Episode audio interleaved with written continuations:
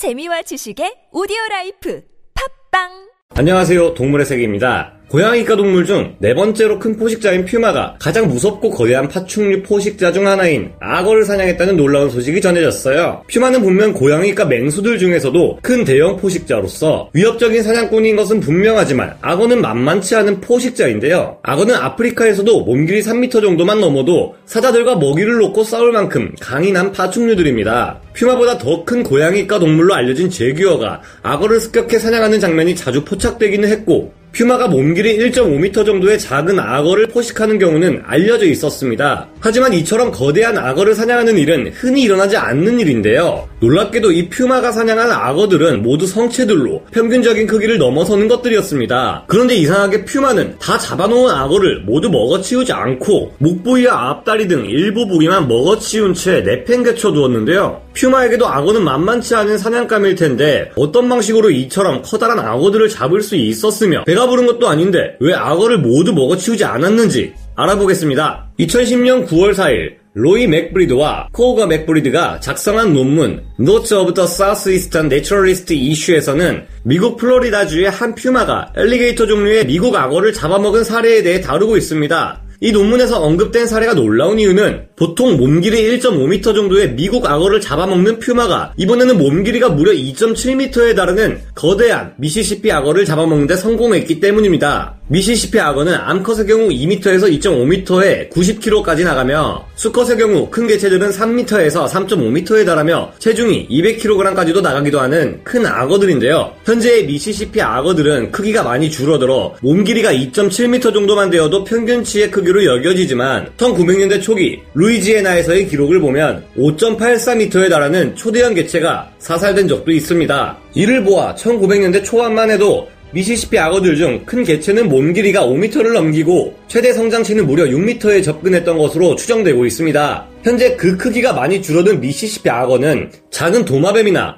포유류 등을 잡아먹고 살지만 가끔 외부에서 유입된 버마 비단뱀이나 아프리카 비단뱀의 작은 개체들을 잡아먹기도 하는데요. 인터넷에 퍼져 있는 영상 중에는 일명 악어의 굴욕이라며 1.5m에서 2.5m 정도의 몸 길이를 가진 미성숙한 악어들이 자신보다 크고 강한 맹수들에게 사냥당하거나 고양이, 어린아이 등에게 의외로 쉽게 제압당하고 도망치는 모습 등이 담겨 있기도 합니다. 하지만 그렇다고 해서 악어의 위험성을 간과하는 것은 굉장히 위험한 일인데요. 악어는 보기보다 경계심이 강하며 예민한 성격을 가진 동물들이 라 겁에 질림에 인정사정 없이 물어 뜯어버리고 단단한 꼬리를 휘둘러대기에 위험한데요. 미시시피 악어 또한 악어인 만큼 나일 악어나 바다 악어 같은 거대한 악어들과는 비교할 수 없지만 역시나 체격을 봐서는 상상하기 힘들 수준의 강력한 치악력을 자랑하고 있죠. 악어의 턱은 마치 두 개의 판자가 끝에서 하나로 결합되어 있는 것 같은 형태라 사실 원래대로라면 일정 수준 이상으로 단단한 물건을 박살내버릴 수가 없습니다. 아주 강한 악어의 치악력으로는 그렇게 하려다가는 오히려 악어의 턱이 강도를 버티지 못해 부러져 버리기 때문인데요. 하지만 악어에게는 일반적인 근육과 다르게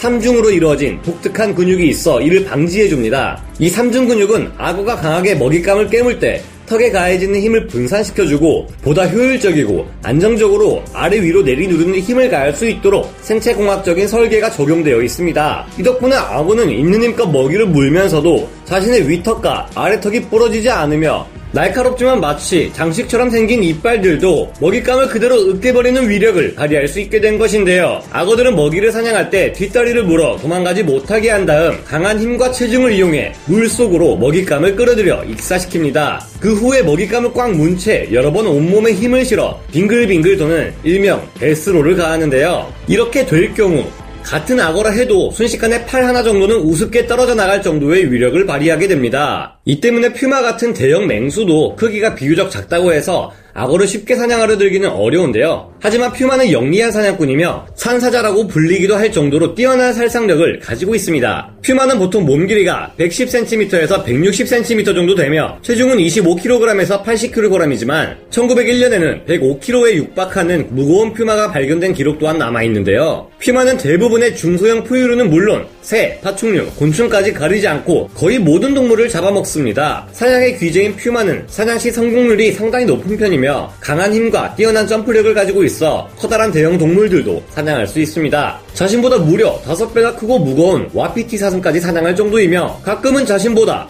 덩치가 작은 제규어를 제압하는 것은 물론 재빠른 앞발 공격으로 그 무시무시한 거대 회색곰에게 난타를 퍼붓는 모습을 보이기도 합니다. 물론 회색곰이 진심으로 퓨마와 끝장을 보자는 태도로 달려든다면 퓨마의 승리를 장담하기는 어렵겠지만 대담하게도 새끼를 둔 어미 퓨마는 이 같은 연타 공격으로 회색곰을 몰아내기도 하는데요. 늑대 중에서도 상당히 큰 덩치를 가진 회색 늑대를 사냥해 잡아먹는 기형을 토하기도 합니다. 땅에 내려앉은 독수리를 기습해 잡아먹기도 할 만큼 퓨마는 다양한 식성을 가졌는데요. 시속 70km 이상의 속도를 달릴 수 있을 만큼 재빠르며 무려 12m나 되는 거리를 도약할 수 있는데요. 제자리에서 4m나 되는 높이를 뛸 수도 있는 굉장한 점프력을 보입니다. 진짜 브랜드 마크 그 자체네. 이처럼 재빠르고 치명적인 퓨마는 차가운 물 속에서 생활하다가 대사작용이 느려진 성체 악어를 상대로도 기습을 가해 단숨에 급소를 공략할 수 있습니다. 악어를 잡았다고 하면 퓨마가 특별히 덩치가 크고 강한 개체일 것으로 상상하기 쉬운데 의외로 2010년 논문에 소개된 성체 수컷 퓨마는 몸무게가 따뜻한 미국 동남부 지역인 플로리다 지역에서 살아가던 개체였기에 베르그만의 법칙에 따라 오히려 덩치가 평균 개체들보다 작은 녀석이었을 것으로 추정되고 있는데요. 자, 베르그만의 법칙이란 기후가 추운 지방에 사는 동물일수록 더 덩치가 커지는 경향을 보이는 현상을 설명한 법칙입니다. 즉 2.7m짜리 성체 미시시피 악어를 사냥해 잡아먹은 퓨마는 일반적인 퓨마의 평균 체중인 57.9kg보다도 더 가벼운 녀석이었을 것으로 추정할 수 있다는 것인데요. 이런 작은 퓨마 수컷이 만만치 않은 성체 미시시피 악어를 사냥한 것도 신기한 일이지만 더 이상한 점이 있습니다. 이 퓨마는 악어를 쓰러뜨린 뒤 목 부위와 앞다리 두 개 부분의 고기만을 뜯어먹고 남겼다는 것입니다. 배가 불러서 남긴 것 아닌가 생각할 수도 있겠지만 그렇지도 않은 것이 일반적으로 퓨마들은 이보다 더 작은 악어를 사냥했을 때도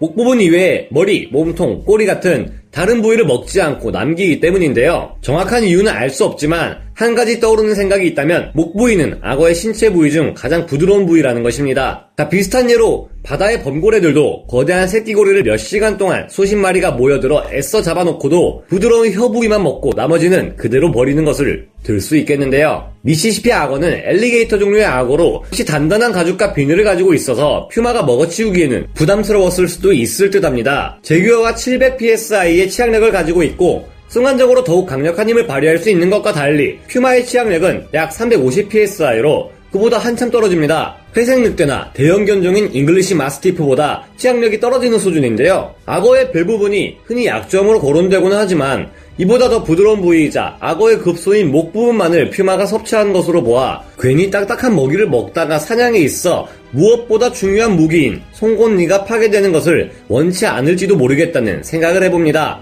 중요한 부위는 소중하니까. 동물의 세계였습니다.